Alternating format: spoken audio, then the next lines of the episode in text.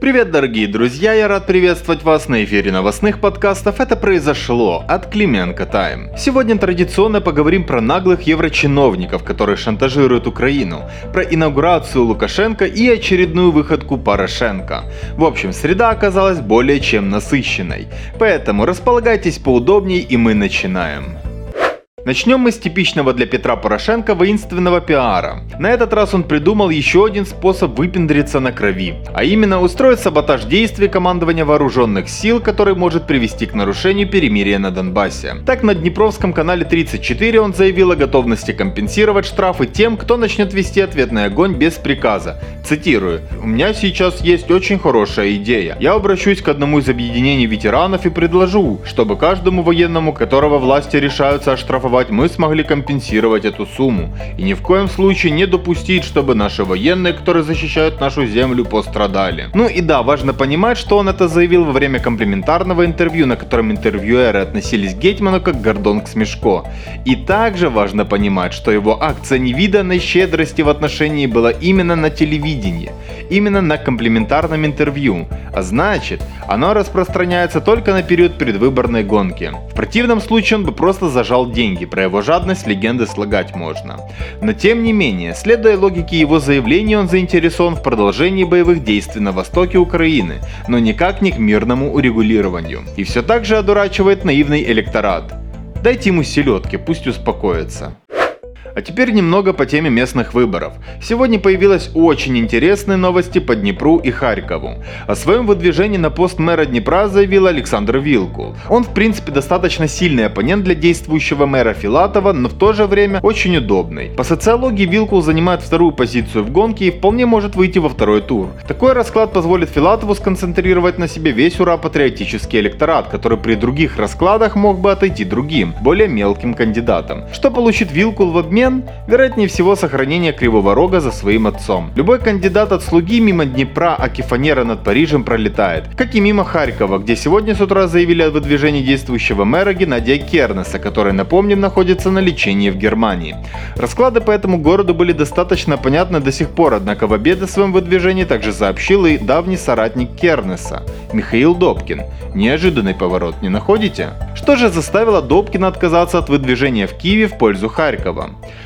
Ряд телеграм-каналов уже поспешили сообщить о наличии конфликта между Допой и Гепой и чуть ли не о ноже в спину от Добкина. По нашей же информации ситуация несколько другая.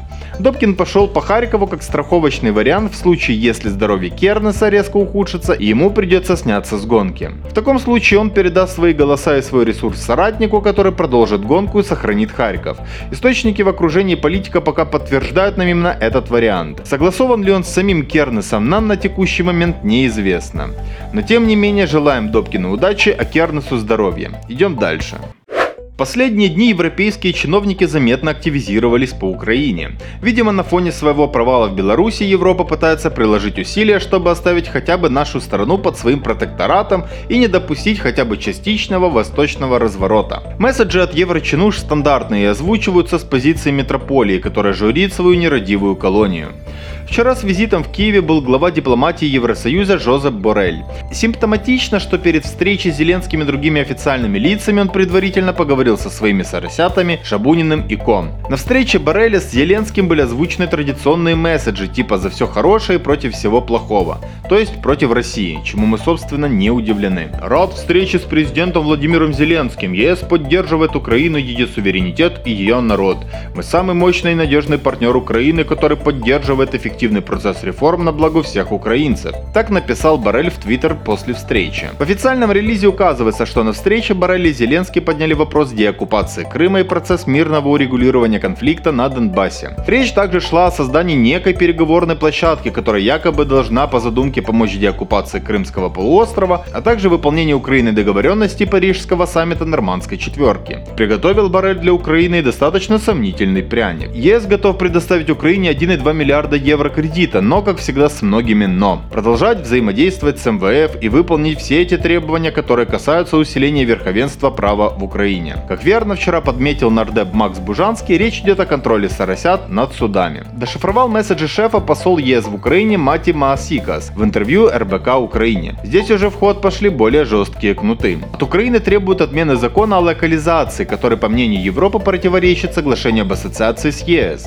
Этот закон, напомним, был принят за основу в июле, и речь в нем идет о поддержке отечественного машиностроения. При публичных закупках продукции этой отрасли она должна быть хотя бы частично сделана в Украине. Это чуть ли не один из самых здравых экономических законов, принятый Радой текущего созыва. Но, как вы понимаете, западным компрадорам эта идея не нравится. Второе. АДЗ требует убрать руки от антикоррупционных органов НАБУ, САП и иже с ними, взращенных на деньги Запада и, очевидно, на его же интересы и работающих. Игра в шантаж «мы заберем безвиз», который больше нужен им, чем нам, продолжается. Маасикас говорит, мол, Европейский Союз будет внимательно следить за антикоррупционной инфраструктурой в Украине, ситуация с которой может угрожать безвизовому режиму. В то же время на данный момент ничего непоправимого не произошло. Что обещает ЕС в обмен на очередную сдачу нашего суверенитета? то, собственно, ничего, только не забирать без виз.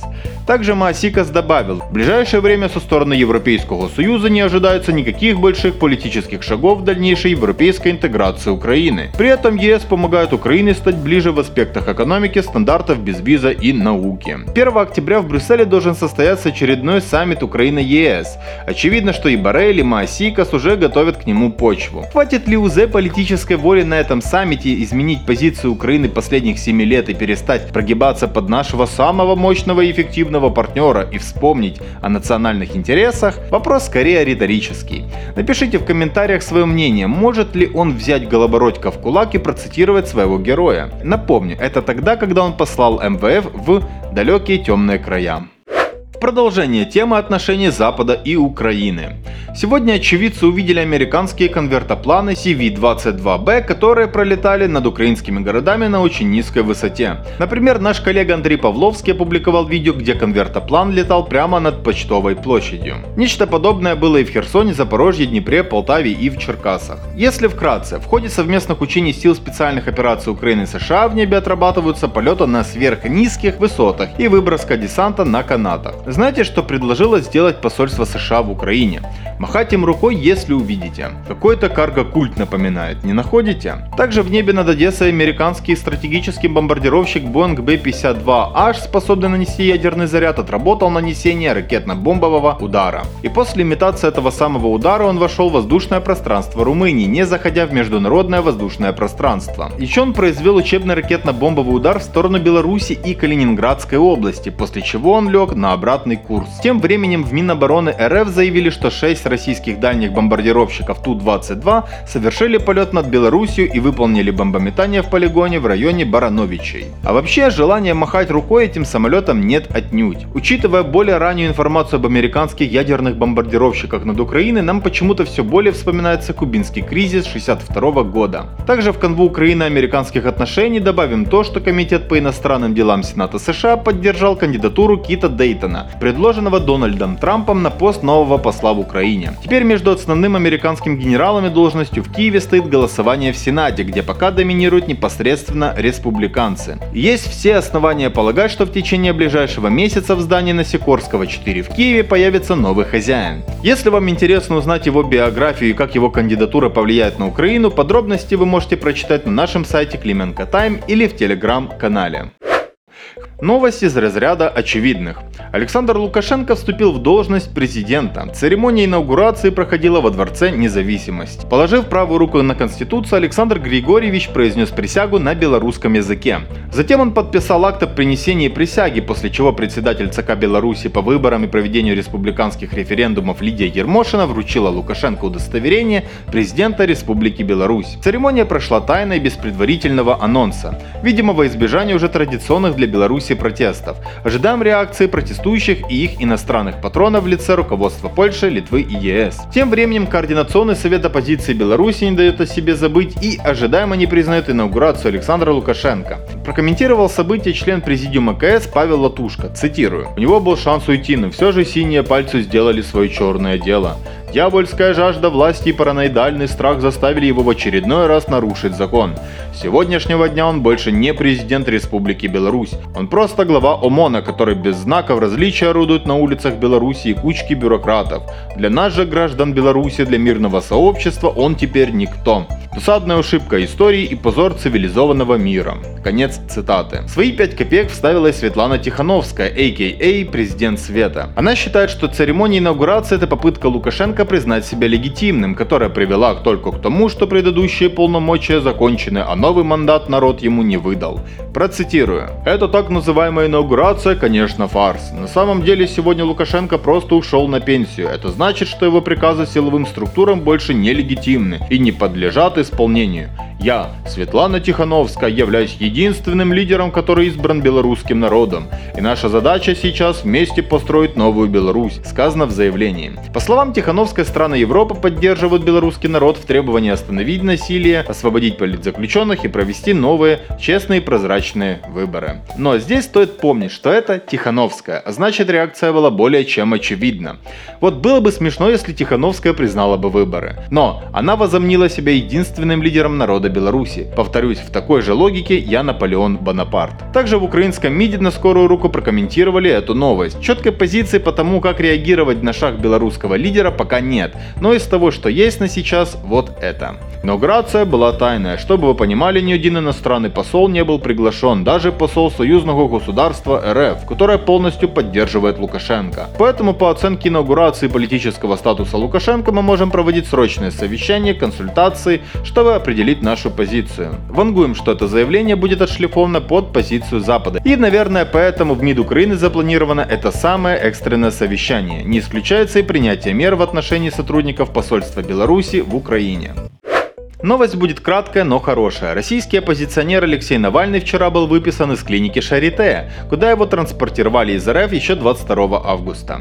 Также врачи медучреждения не исключают его полного выздоровления.